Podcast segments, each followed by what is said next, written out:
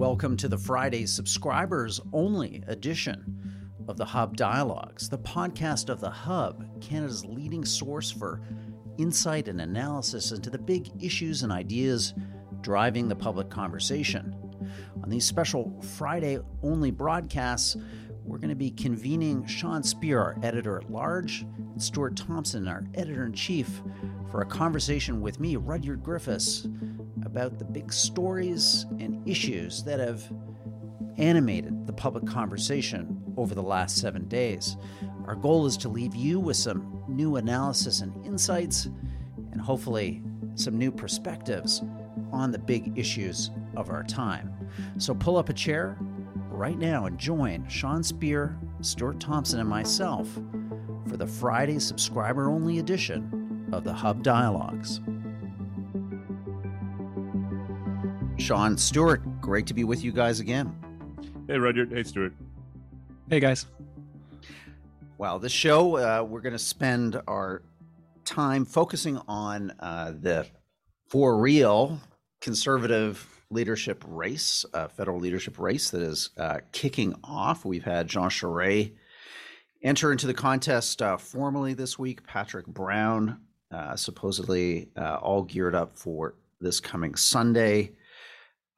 Pierre Poilievre firmly in as the perceived uh, front runner, Leslyn Lewis, and who knows who else might be uh, throwing their hat into the ring. So let's spend the first half of our time together, guys, uh, handicapping this a bit for our hub subscribers and listeners. And then let's spend the second half of the show doing what we like to do at the hub, which is try to tease out some of the big policy implications and debates that are likely to shape this race. So let me come to you first, Stuart, uh, as our editor in chief in Ottawa with the nation's pulse. How are you handicapping the race right now? What are you seeing and hearing on the ground in terms of the relative positioning of, let's say, the four front runners that we currently uh, have on our radar? Yeah, I, think so. Not only am I in Ottawa, I'm actually in the riding that neighbors Pierre Poilievre's riding to. So uh, he was actually at the overpass that's like 30 seconds from my house when he was greeting the Freedom Convoy. So uh, I actually just missed him. Um, so it, it's an interesting uh, situation right now because what I actually thought seems to be borne out by recent polling. So um, Pierre Poilievre is the favorite. 41% of conservative voters think that he's the guy. And then the next person after that is Charest uh, with only 10%. So what that means is Poilievre has got to go after current members. He's going to be doing a lot of that. And then people like Charest, people like Patrick Brown, the mayor of Brampton, they're looking at more moderate voters. And uh, what they're going to be doing is signing up new people. And then you have Leslyn Lewis, who um, she will most likely be going after the social conservative vote, which you know that that tends to be around a third of the voters in the race. It's pretty solid.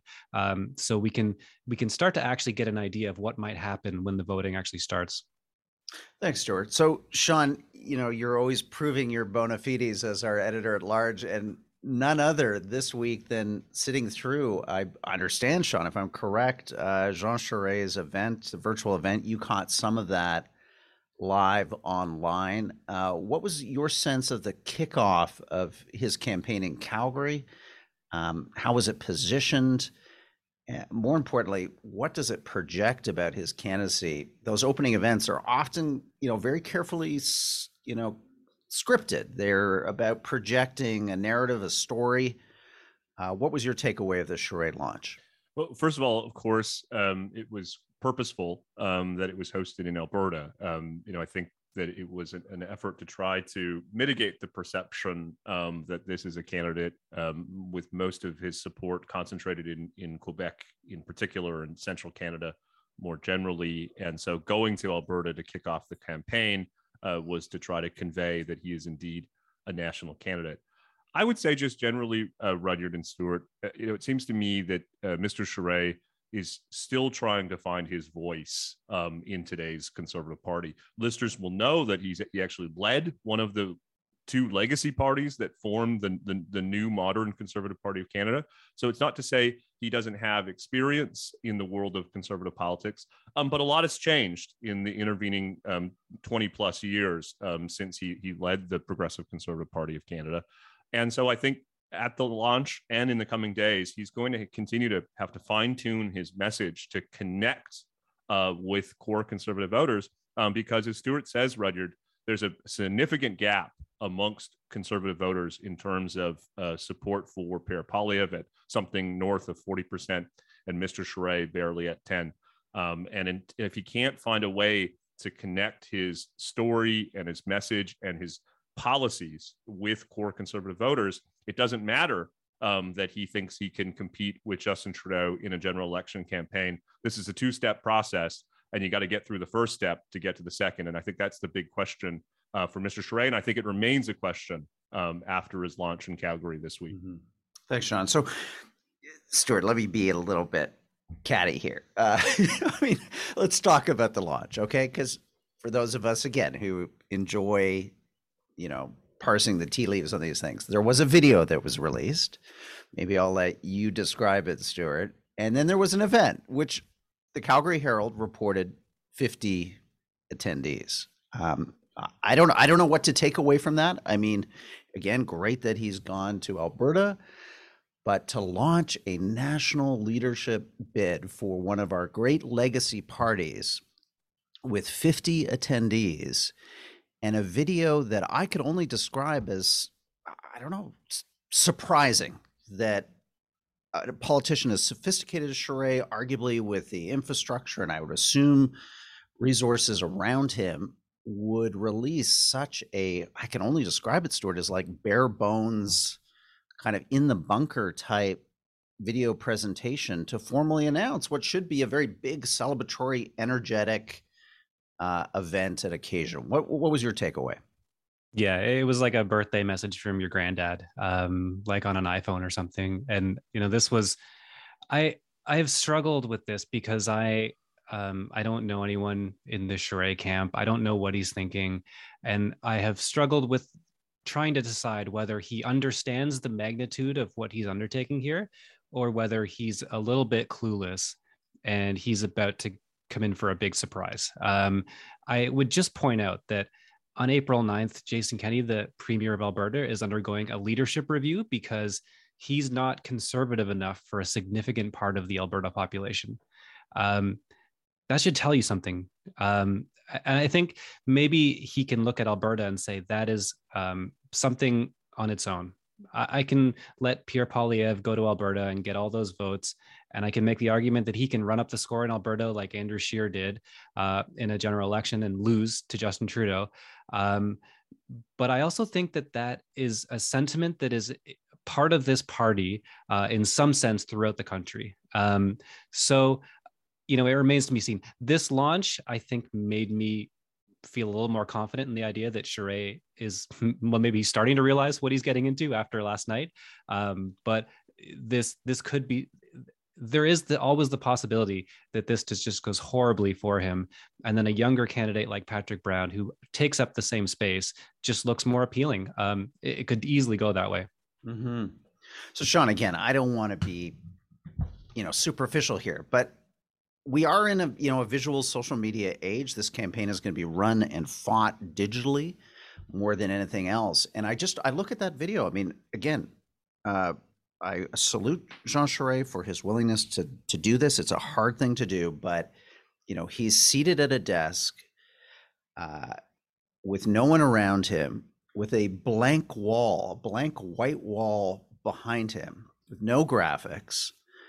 Uh, a red cup is kind of situated slightly out of frame and there's really nothing else. There's no visual cues there's no presentation and it's a very kind of i think somewhat dry 30 40 seconds you know recantation of you know his greatest hits and why he feels passionate about running. It just i, I don't why would any campaign release that as at the beginning of uh, what is going to be a tough, tough race for Jean Charest.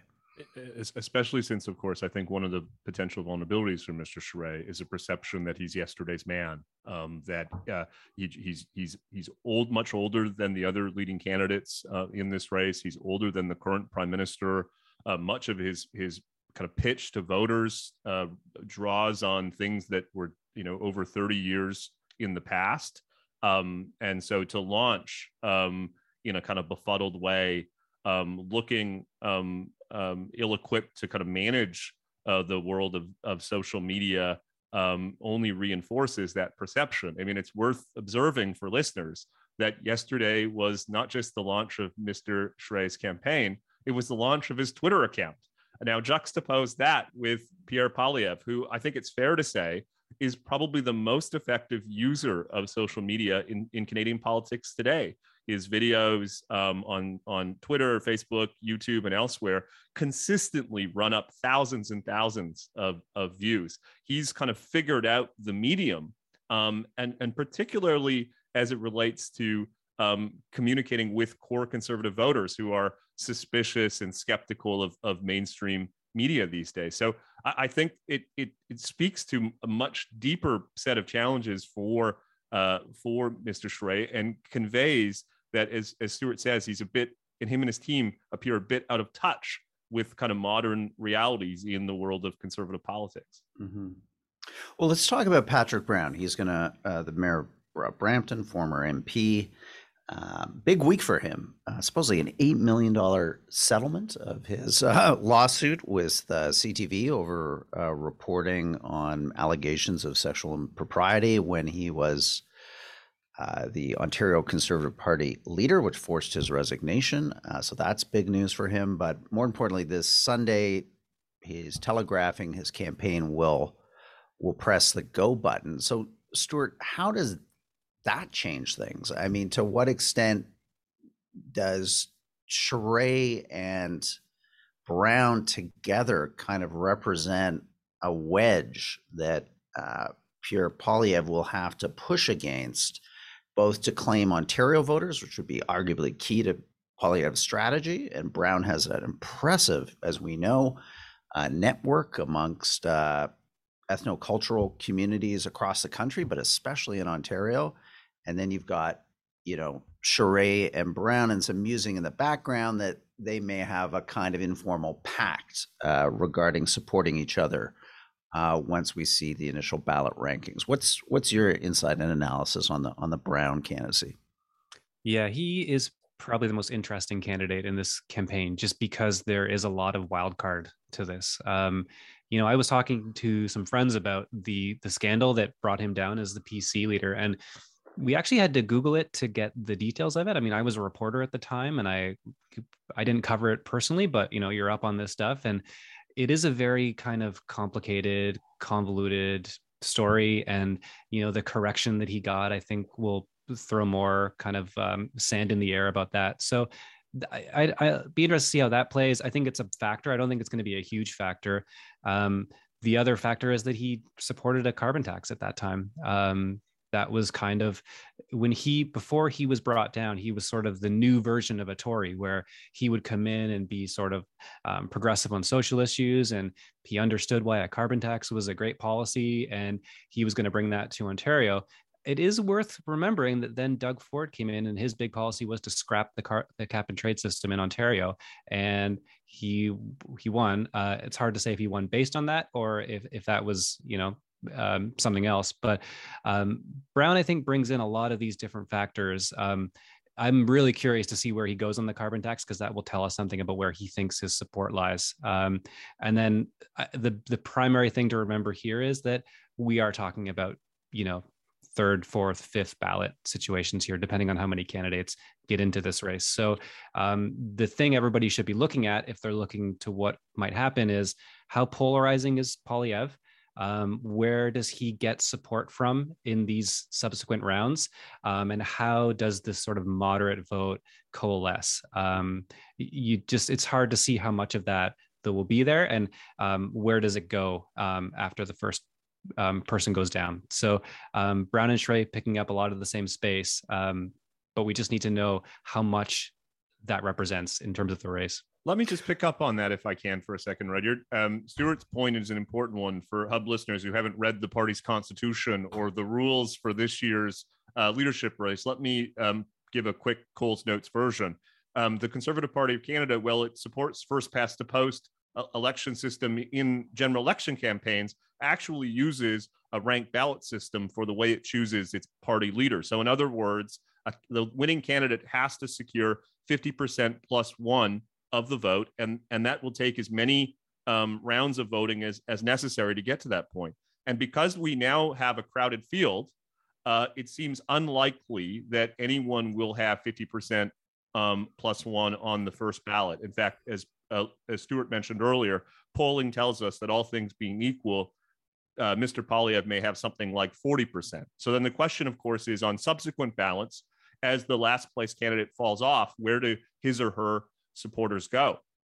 And you mentioned um, Charest and Brown having an alleged pact. You know, what that could mean is that as candidates fall off, uh, the respective supporters may go and vote for the other uh, on subsequent ballots. So, for instance, if off, if eventually Charest underperforms Brown, the idea would be that Brown's voters would, uh, uh pardon me, Charest's voters would support Brown on subsequent ballots. But let me just interject a, a point here about the fourth candidate, uh, Leslyn Lewis, who comes from the social conservative wing of the party. Uh, it's it can be difficult to discern how many how many party members are represented in in in the world of social conservatism but one proxy may be that something like a third or more of parliamentarians of conservative caucus members have voting records that that could be could be characterized as, so, as socially conservative. So I actually think Leslyn Lewis is going to perform very well on the first ballot. She could, in theory, be second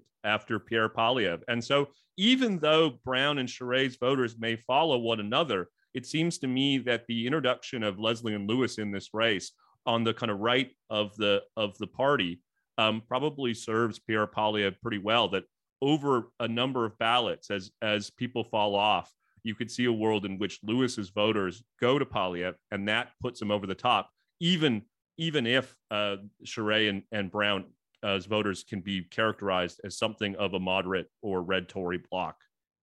Thanks, Sean. Uh, great summaries from both you guys. Look, uh, well, let's take a quick break. And when we come back on the other side, let's dig into some of the kind of policy issues, issues that could unite, but also those that could divide uh, both the candidates and the party membership as uh, the country gears up to watch uh, yet another attempt by the Conservative Party of Canada to enthrone a leader that can win uh, in a forthcoming general election. We don't know when, we don't know what will be the trigger, but this we know at some point we're going to the polls with a new conservative leader. Back after this short break. Rudyard Griffiths here, the executive director of The Hub. Thank you for listening to this, our Friday subscriber only podcast. If you're enjoying this podcast and what The Hub is all about, providing insightful analysis and insights into the big issues and ideas facing Canada, all from a 100% Canadian perspective, please consider becoming a donor. You can do that right now at www.thehub.ca. Simply click on the button Donate. We'll send you a charitable tax receipt and a whole bunch of great benefits that come with being a Hub donor. Again, you can do that right now at www.thehub.ca Thank you in advance for your generous contribution. Now back to our program. Hi there, Rudyard Griffiths, Executive Director of The Hub. You're listening to our regular subscriber roundtable. This is our weekly program where we dig into the big issues and ideas driving uh, contemporary events, hopefully providing you with some new analysis and insights. We do this each week with our editor at large, Sean Speer, and editor chief, Stuart Thompson. Okay, guys, let's talk now about policy as it relates to this leadership campaign. And Sean, you know, you're proverbially our kind of policy guy here at the Hub, um, writing and thinking on uh, the national policy issues that are shaping the public conversation. So, what do you see as the issue that's most likely to emerge as the potential kind of pivot point or fulcrum for this leadership race to spin around? Is it going to be carbon tax?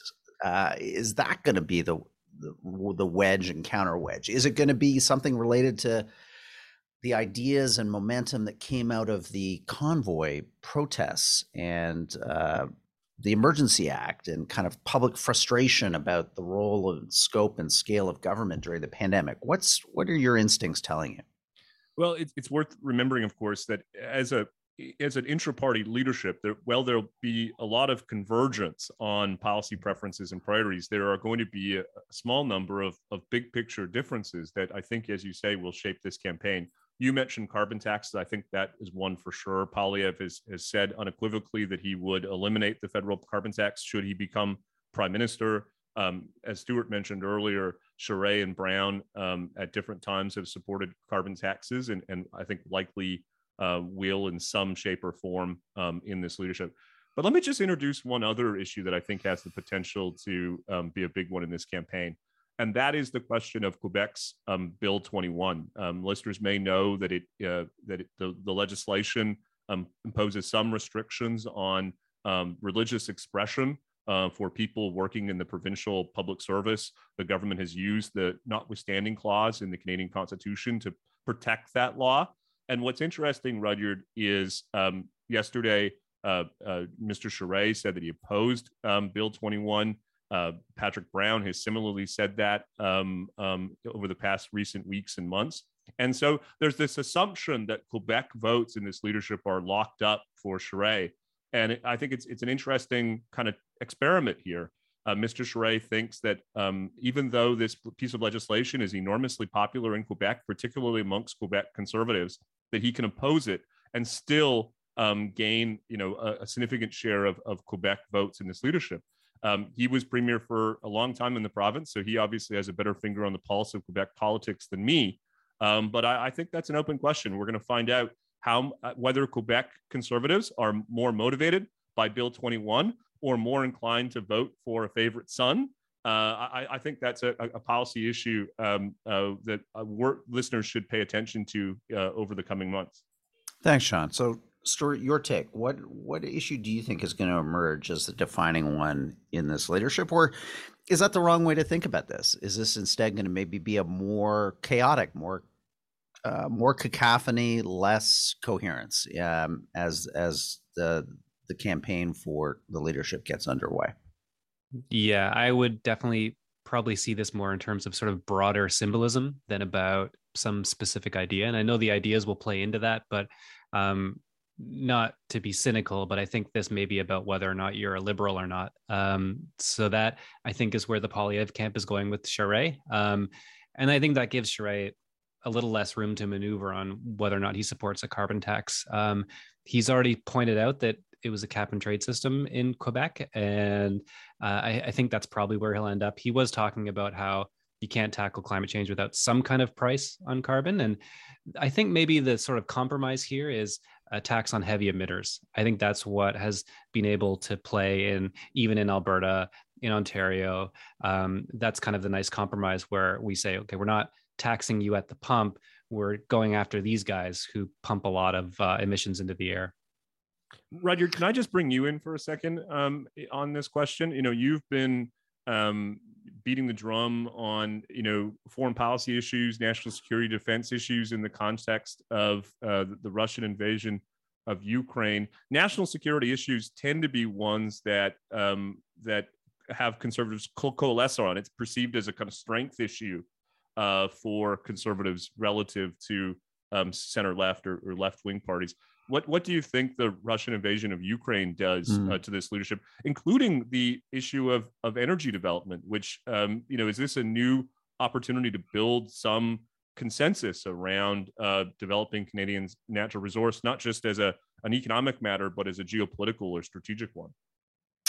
Yeah, I mean to take that in kind of backwards, Sean. You know the the resource development issue r- resides and its future resides almost overwhelmingly with the United States. And I, I, think it is remarkable this week that we've seen the Biden administration going kind of cap in hand to uh, the kleptocracy that is Venezuela to try to get Maduro to uh, begin to up uh, exports to the United States as opposed to picking up the phone uh, to Canada um, and asking if they can make up for uh, the lost barrels that will come with the banning of Russian crude into the U.S. Uh, market. And I think that just speaks to internal Democratic Party politics and the fact that you know the Keystone XL pipeline is is kryptonite for uh, this president and his coalition. So I think there are a bunch of issues there that are unfortunately kind of out of our control and may have have to wait or require uh, a change of government in the United States, which who knows after this, these midterm elections uh, coming up this fall,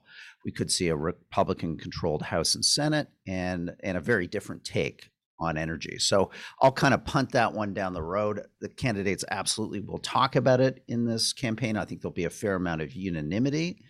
Uh, I think on foreign policy and defense issues, uh, we like to think that those things matter, and I think often there's some chest thumping that goes on, and it feels good to assert Canada's you know support for NATO and uh, other institutions like that. But at the end of the day, you know what we contribute is small, and we are fairly myopic as a country in terms of what our actual interests are and what we think should take priority. And the polls, I think, will show healthcare, education, the environment, the, the usual trifecta or quadfecta, you know, will dominate uh, the discourse and, and will dominate concerns. Uh, anyway, that's that's my take. Um, I don't know what you think, Sean. Whether you think that that security issue could break out as a result of events in Europe.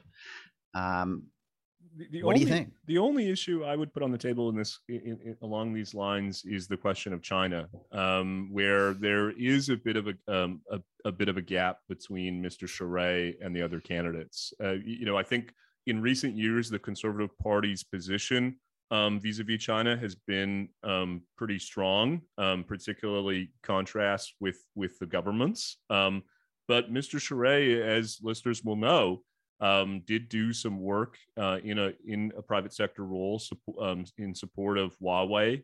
Yesterday, he was asked about that, and for better or for worse, he he characterized his work uh, for Huawei as something he was proud of. Uh, I suspect we'll hear a lot of that uh, in in the coming weeks, not just as a um, not just as a kind of criticism of his character or judgment, but as a, a, a potential issue, a policy issue where there there may be a, a kind of hawkishness um, within the in the party vis-a-vis China that Mr. Charest doesn't share, which which may go some way to kind of only serving to reinforce um, that he is a bit out of step uh, with where the kind of energy and momentum and um, values are of um, today's conservative party. Yeah, I think I think the Huawei thing, as that comes up, is going to be a difficult issue for uh, Charest to to handle because I think there's a lot of emotion out there in the country, and I think especially within the membership of the Conservative Party about what happened to the two Michaels, about the extent to which uh, Canada was humiliated, humiliated um, by the Chinese uh, government in those negotiations, and how they were ultimately resolved, and the fact that you know he he'd worked for Huawei, he was on uh, in a sense, of that large Rolodex of ex Canadian policymakers and politicians that Huawei, through a variety of law firms, snapped up to, to lobby on their behalf during the very period that the two Michaels were being held in China is I don't know. I don't know how you Stuart uh, how you deal with that because it it's it's you know Huawei is not just some you know benign publicly traded company that is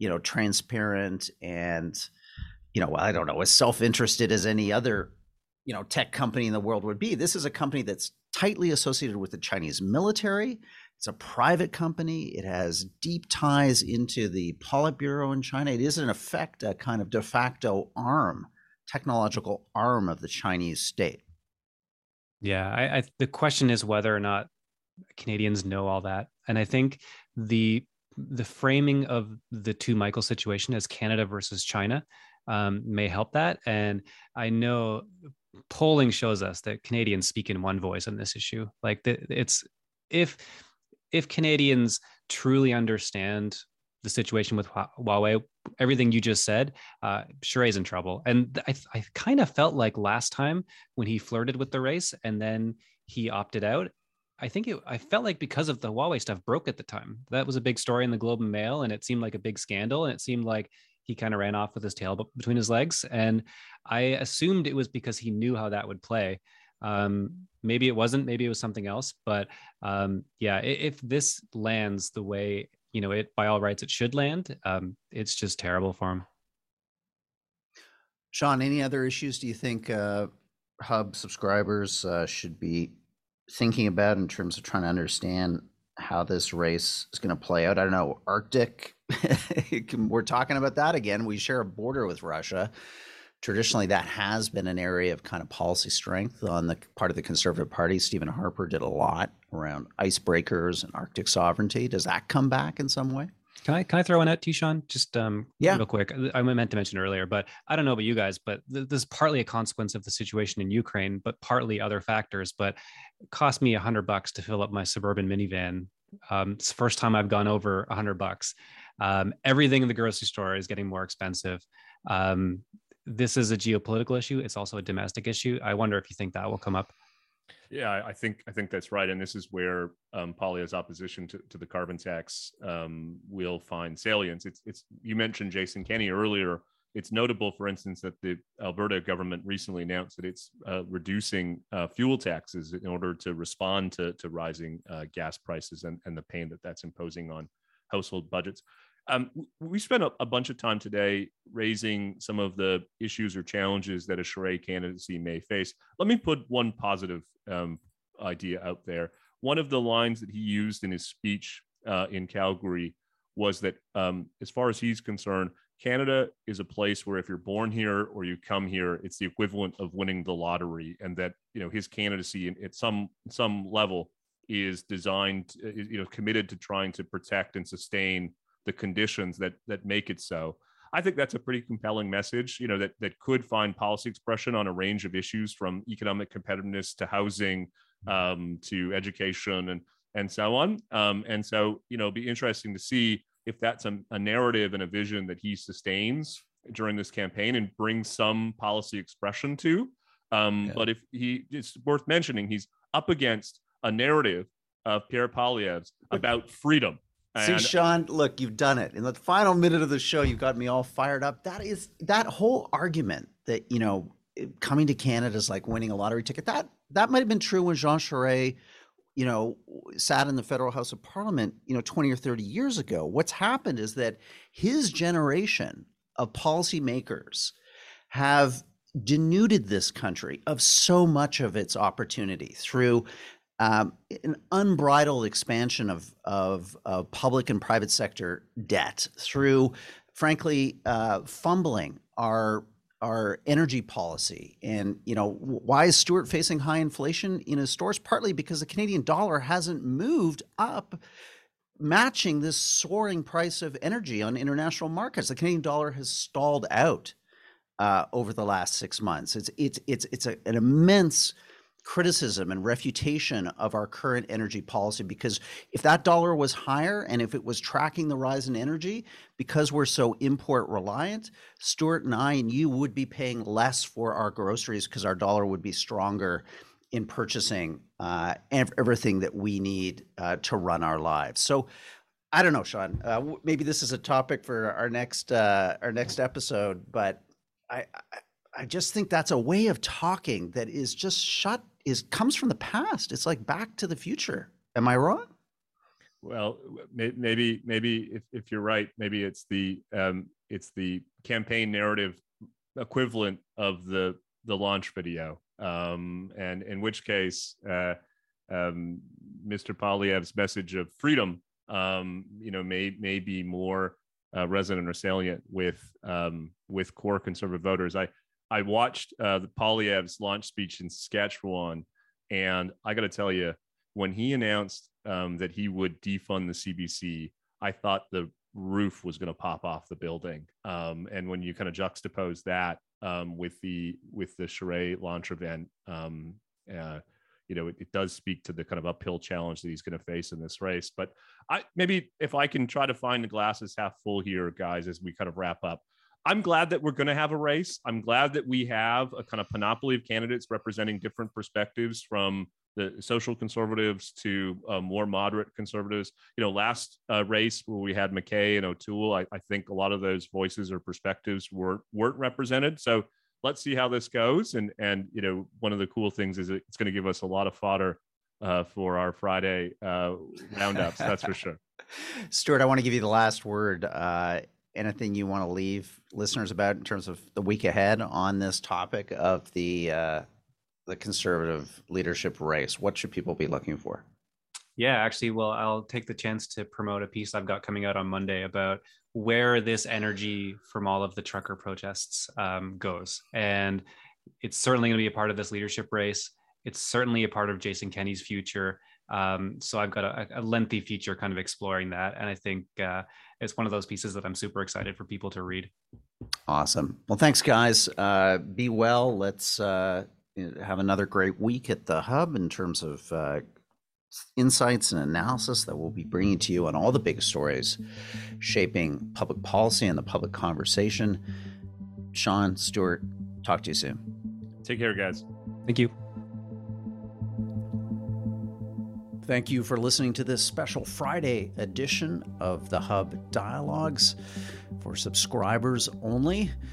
I hope you've enjoyed the program. If you have a comment or suggestion about the show, an issue, a topic, an idea that you'd like us to cover on our regular Friday subscriber only Hub Dialogues, please send us an email to info at thehub.ca. Also, check out our website, www.thehub.ca, for tons of great analysis and insights about the big issues and ideas shaping our world and Canada's future.